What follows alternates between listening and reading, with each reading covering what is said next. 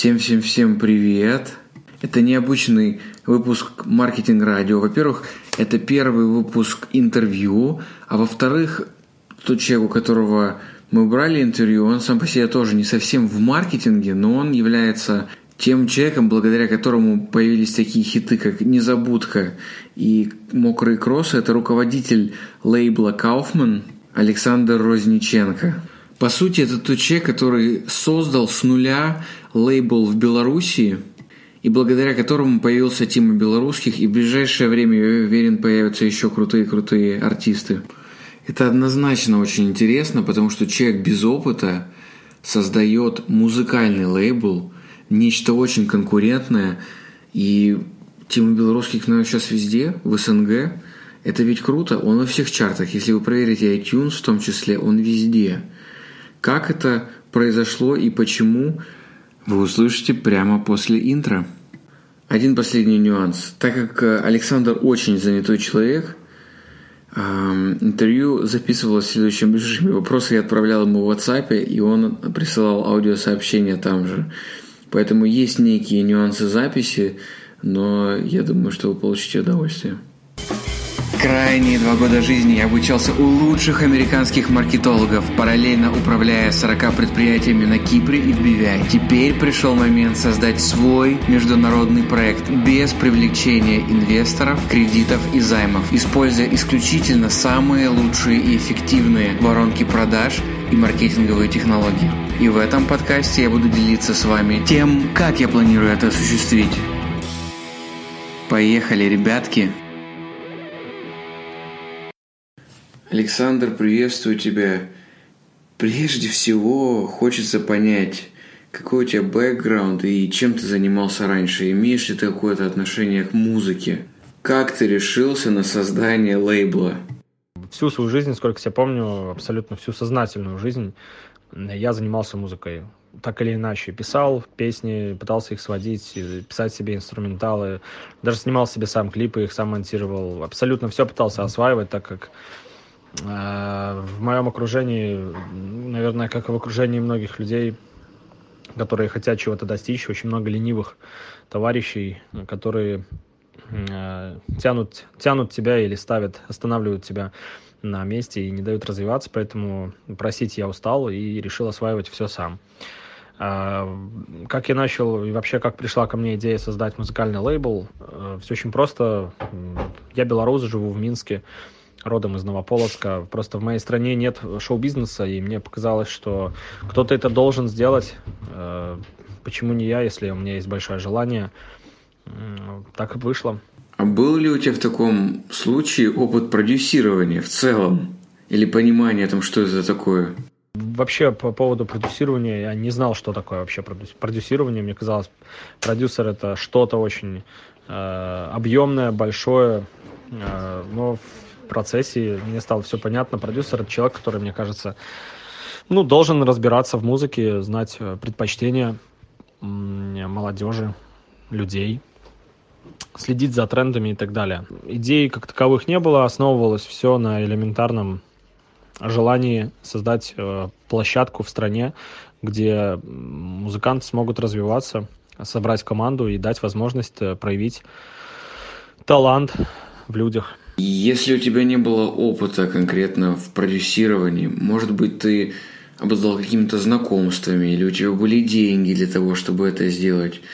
Хочется понять, как люди принимают решение о создании продюсерского центра. Все-таки это не булочное или это не какое-то агентство по рекламе. Когда начал заниматься лейблом, конечно, у меня были друзья, окружение, э, которых я пытался как-то провоцировать, помогать мне, мотивировать их заниматься музыкой вместе со мной. А, но в процессе я, конечно, понял, что это абсолютно глупая идея, потому что люди не, не специализируются вообще, у них нет желания, просто это было мое желание заставить их делать то, что мне интересно. В процессе я понял, что команда находится не так, и я делал все, в принципе, в большинстве случаев сам. В самом начале не было, ну, абсолютно ничего, ни студии, ни песен, ну, кроме моих. Было просто большое желание создать какую-то площадку. Началось все с того, что А, мы собрались с друзьями на квартире, как это обычно происходит. Я начал какие-то мысли свои предлагать. А, название, лейбл, артисты, давайте делать музыку. Сразу же пришла мысль о том, что для того, чтобы был лейбл, нужен артист. Для того, чтобы был артист, нужен кастинг. И в 2016 году мы провели первый кастинг в Минске. Я нашел где-то площадку. Это был клуб «Репаблик». Позвонил туда, э, узнал стоимость аренды. Ни денег, ничего не было. Мне сообщили, что стоимость там каких-то очень бешеных денег стоит, там в районе что-то тысячи долларов. На то время это неподъемная сумма. Я почти положил трубку, но директор клуба убедил меня приехать. На следующий день с ним пообщаться. Я приехал в костюме. Вот. Э, он попросил меня рассказать, что у меня за идея. Я рассказал. Э, Старцев Андрей Валентинович его зовут. Я рассказал, что у меня есть идея собрать э, в клубе много людей, слушателей, позвать артистов всяких со всей, со всей нашей страны, чтобы они повыступали, и мы выбрали каких-то талантливых ребят, и мы занимались продюсированием этих самых артистов. Директору Репаблик эта идея понравилась. Он спросил, как я буду собирать деньги. Я сказал, что буду сам продавать билеты на улице людям. У нас как раз тогда поменялись деньги. Мы ушли с тысяч, миллионов на рубли. То есть 10 тысяч стало рублем, 20 тысяч стало двумя рублями. Я понял, что ну, прикольная идея. Люди сейчас не так ценят деньги, как раньше. Но ощутив это на себе, когда потратил 2 рубля на какую-то ерунду, спустя время понял, что, господи, это же 20 тысяч, когда-то было это очень много. Еще вчера. Ну, я пошел билеты продавать вот по 2 рубля. За месяц я продал порядка 500 билетов. Всю выручку принес в клуб, отдал ее директору. Вот так, собственно, у нас произошел первый кастинг, на котором был тот самый Тима Белорусских, который на тот момент был еще достаточно слаб, и я занимался другими артистами. Назовем это э, получением опыта. Э, я получал опыт от этих артистов, а Тима готовился к своему будущему звездному пути. Какие цели ты ставил перед собой и где вы сейчас находитесь в их реализации? Первичная цель э, была Беларусь. Она остается сейчас. Мы осваиваем э, нашу страну, э, показываем людям, вселяем в них веру в то, что в Беларуси есть э, площадки, площадка, вот Kaufman Label, есть артисты, есть э, все возможное. Мы ничем не хуже и ничем не отличаемся от России, Украины. Мы можем также давать хорошую музыку, классный контент. Ну, вот эта задача первоначальная и, первой, и первостепенная, скажем так. Дальше, конечно же, мы автоматически начали захватывать и Россию, Украину музыкой. Но, конечно же, в основе стоит э, поднятие Беларуси э, и белорусского шоу-бизнеса. Вы 11 марта объявили о новом кастинге. Соответственно, можешь ли ты сказать, что ты увидел некую бизнес-модель и четко понимаешь, что она уже рабочая. То есть ты можешь, скажем так, повторять этот алгоритм снова и снова. Да, мы объявили о кастинге. Больше того, мы уже нашли а, новых артистов. А, по официальной информации это один артист, его зовут Гарик Погорелов, его прозвище. Но по неофициальным, наверное, вот вам я дам эксклюзив. После кастинга мы подписали еще одного артиста, о нем мы пока не объявляем. Пол э, его тоже пока объявлять не будем, но э, вы будете знать первые, что у нас два артиста новых, а не один. Модель бизнеса, в принципе, она есть. Мы понимаем, как работает все. Мы понимаем, какая музыка сейчас людям нужна, что они хотят. И самое главное, конечно же, в артиста не вкладывать тот образ, который ему не подходит, Э, в котором он не состоит. То есть мы не пытаемся вложить что-то в артиста, мы пытаемся из него достать, наоборот, пользуясь опытом. Ну и вот э, мы работаем сейчас над этим. По поводу рабочей схемы, на которую можно положиться. Музыка, мне кажется, она не обладает, шоу-бизнес вообще, музыкальный бизнес, он не обладает какой-то э, стабильностью, стандартной схемой работы. Э, все каждый день индивидуально, ты можешь проснуться, а завтра все поменяется. Поэтому, м, работая в музыкальном мире шоу-бизнеса, э, ты должен каждый день понимать, что тенденции меняются быстрее, чем на на любой бирже абсолютно э, логично, потому что люди ищут для себя всегда что-то новое, слушают всегда что-то новое, хотят чего-то нового. Поэтому рабочей схемы нет, ты должен полагаться только на свою команду, на свое собственное мнение, на мнение ребят. Вот и все, на этом все и строится. Если в Гугле забить Kaufman Label, то единственное, что вылазит, это страничка ВКонтакте. Есть ли какая-то принципиальная позиция по этому поводу, что вы используете только ВКонтакте, к примеру, как социальную сеть, что вы не используете Facebook или какие-то не знаю, отдельные сайты строите? Мы не придерживаемся никогда никаких принципиальных позиций в плане творчества. Здесь всегда, опять же, повторюсь, все индивидуально.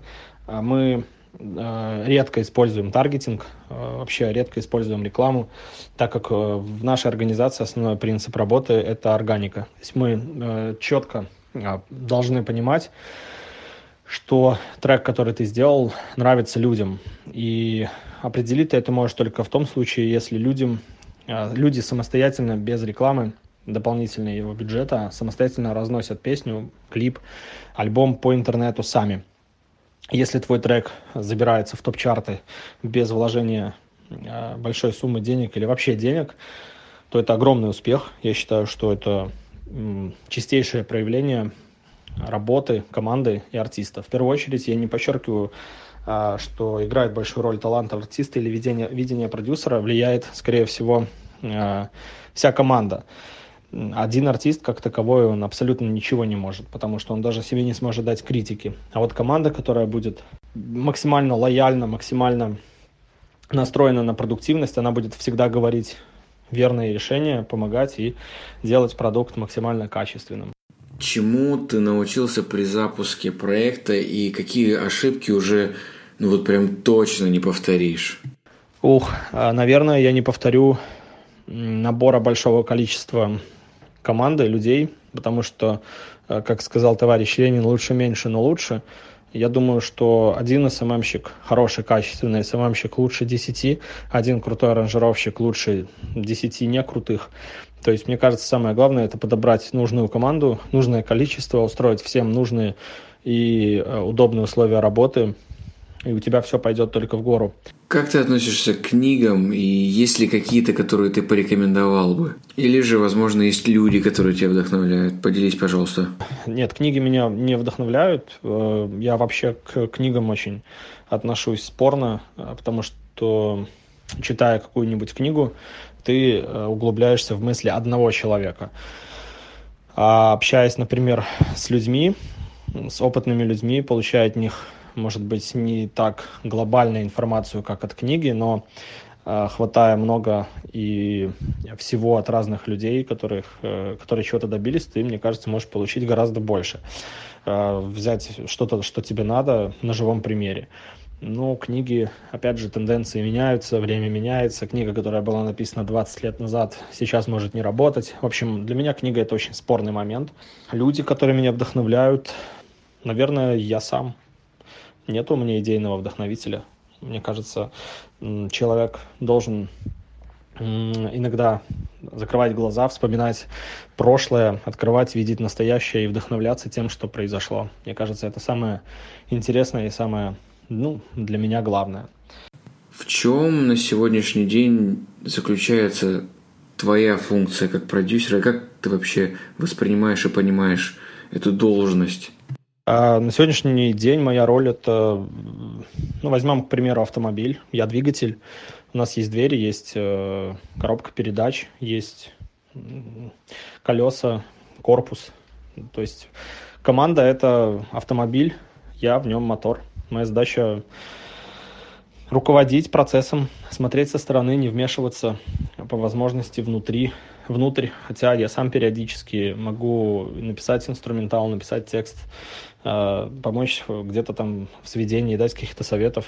Но, конечно, ты должен наблюдать со стороны, но не вмешиваться в процесс глобально. Работа продюсера, она предусматривает за собой решения. Иногда они бывают неудобные, иногда они бывают очень жесткие, но мне кажется, от этого и строится тяжесть наших будней продюсерских. от принятых твоих решений завтра может зависеть э, жизнь всей команды, и в том числе и артиста. Что бы ты посоветовал к тем, кто только начинает создавать свой собственный бизнес? Ребята, делайте то, что вам кажется нужно делать. Идите к своей цели. Э, пусть это даже звучит банально, но это правда. Ведь э, только это должно мотивировать вас подниматься утром, позже ложиться спать и рано просыпаться заново, заново, заново, двигаясь к своей цели.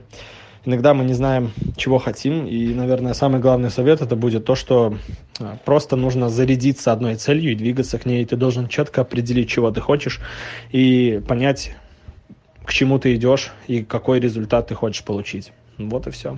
Удачи, спасибо. Огромная тебе благодарность за то, что ты нашел время ответить на все мои вопросы. Я думаю, что для всех это очень ценно, потому что иногда мы чего-то ждем, ожидаем какого-то идеального момента, и поэтому не беремся и не делаем. А ты взял и сделал. Это большой пример. Благодарю тебя.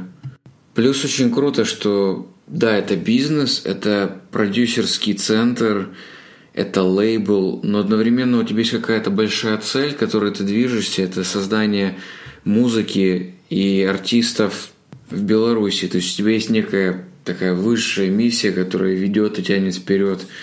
Очень круто, что вы не останавливаетесь. Желаю успехов и процветания и море хитов. И, конечно же, есть вопрос к теме белорусских. Словишь ли ты? Да ладно, я словлю. И пускай капает, капает с неба Иду в мокрых кроссах тебе, где бы я не был